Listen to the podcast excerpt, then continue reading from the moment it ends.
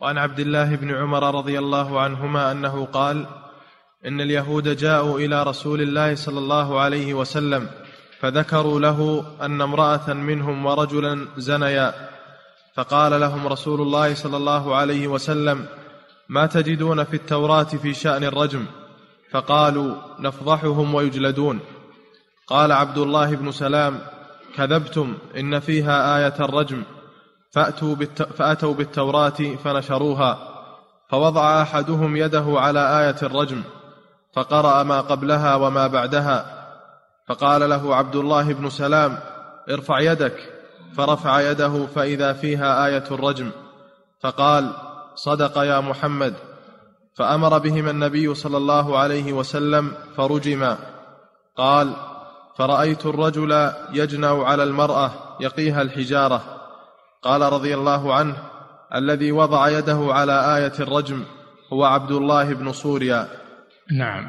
هذا الحديث أيضا في إقامة حد الزنا على أهل الكتاب إذا كانوا في ولاية المسلمين وهم إذا كانوا في ولاية المسلمين وهم يعتقدون وهم يعتقدون الحكم ويرونه فإنه ينفذ عليهم. فهذه القصة فيها أن اليهود الذين كانوا يقيمون في المدينة وعاهدهم النبي صلى الله عليه وسلم على أن يبقوا على أموالهم وعلى على بيوتهم وعلى مزارعهم ويكفوا شرهم عن المسلمين وإذا غزيت المدينة فإنهم يدافعون عنها مع المسلمين.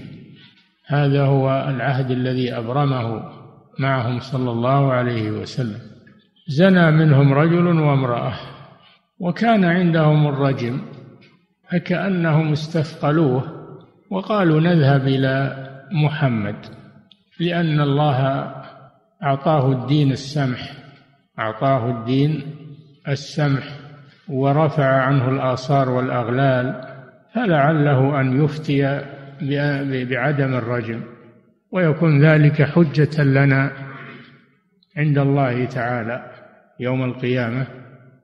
فهذا فيه ملحظ أن الناس يبحثون عن الأسهل دائما وابدا وينفرون من الأحكام الشرعية إذا كانت لا توافق رغباتهم. يبحثون عن الفتاوى ويبحثون عن الأقوال ليجدوا مخرجا. هذا من فعل اليهود.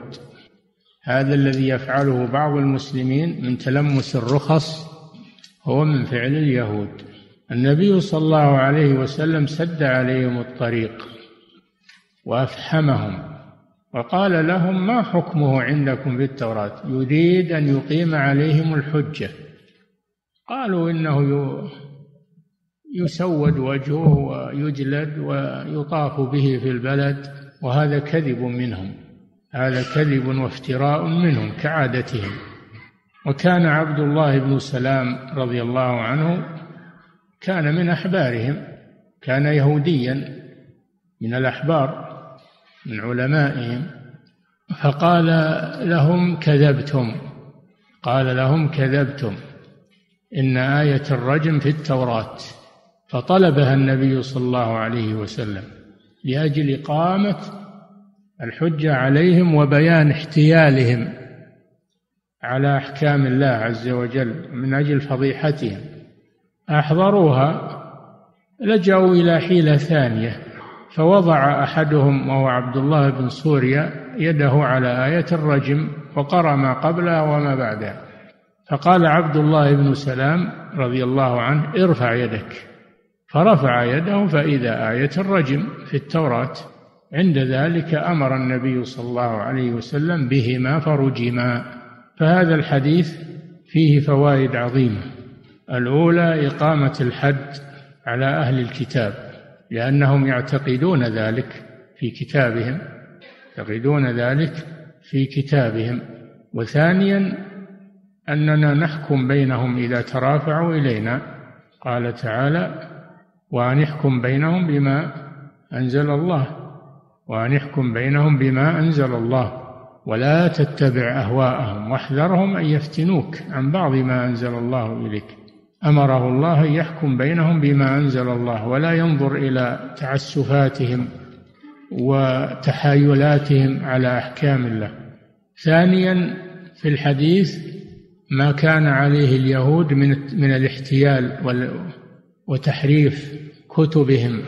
فهذه واقعة تدل على أن هذا ديدنهم مع كتاب الله. والله ذكر أنهم يحرفون الكلمة عن مواضعه. ذكر هذا في مواضع من القرآن أنهم يحرفون وأنهم يبدلون قولا غير الذي قيل لهم. النبي صلى الله عليه وسلم أراد بهذا أن يفضحهم.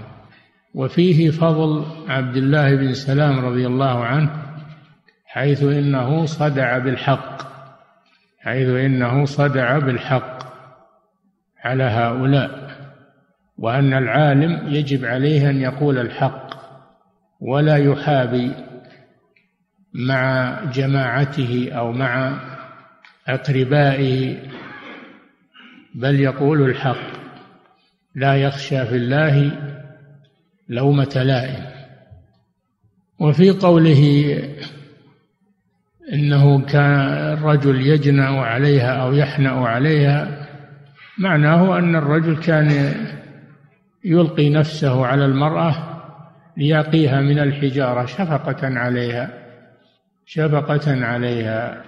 وذكر هذا من باب التأكيد. لا ولا ما يترتب عليه حكم لكن ذكره الراوي من باب التأكيد في الرواية ووصف الواقعة.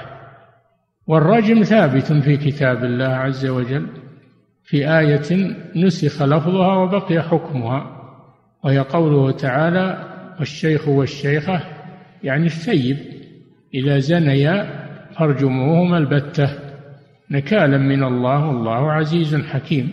نسخ لفظها وبقي حكمها. ورجم النبي صلى الله عليه وسلم كما في هذا الحديث ورجم الصحابة من بعده والخلفاء الراشدون فالرجم ثابت بالإجماع ومتواتر عن الرسول صلى الله عليه وسلم وأجمعت عليه الأمة ولم ينكره إلا الخوارج.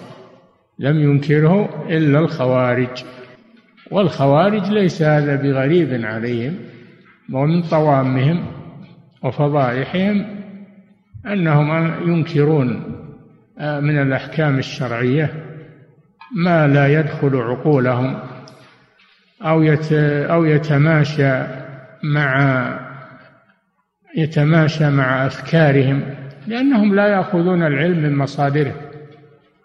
وإنما يأخذون العلم عن بعضهم من بعض وهم جهال هم جهال وأيضا يعتمدون على عقولهم ولا تزال هذه الآفة فيهم إلى الآن. الخوارج يعتمدون على الجهل وعلى المغالطات لأنهم لم يأخذوا العلم عن مصادره وأصوله لما فيهم من الأنفة والإعجاب بأنفسهم وتحقير العلماء وأن العلماء لا يفهمون ولا وأنهم ليس عندهم غيرة للدين ومن العجيب أنهم يدعون الغيرة وهم ينكرون ينكرون الرجم وينكرون أحكام الله عز وجل. لكن الضلال لا يستغرب عليه ما يحصل فيه من من المضحكات. فالرجم ثابت بالكتاب وبالسنة وبالإجماع. السنة المتواترة وبالإجماع والحمد لله. ولا ينكره إلا الخوارج أو من سلك سبيلهم من أهل الزيغ والضلال من بعض الكتاب المنحرفين الذين يستنكرون إقامة الحدود ويقولون إنها وحشية. وإنها وإنها كأنهم يرحمون المجرمين ولا يرحمون ولا يرحمون المعتدى عليهم ولا يرحمون أهل الاستقامة فهم يرحمون المجرمين ويعطفون عليهم ولا يرحمون المظلومين والمعتدى عليهم ولا يهتمون بالأمن بأمن البلد أو أمن الدولة. هذا لا يهمهم. فلهم سلف من الخوارج. لهم سلف من الخوارج. نعم.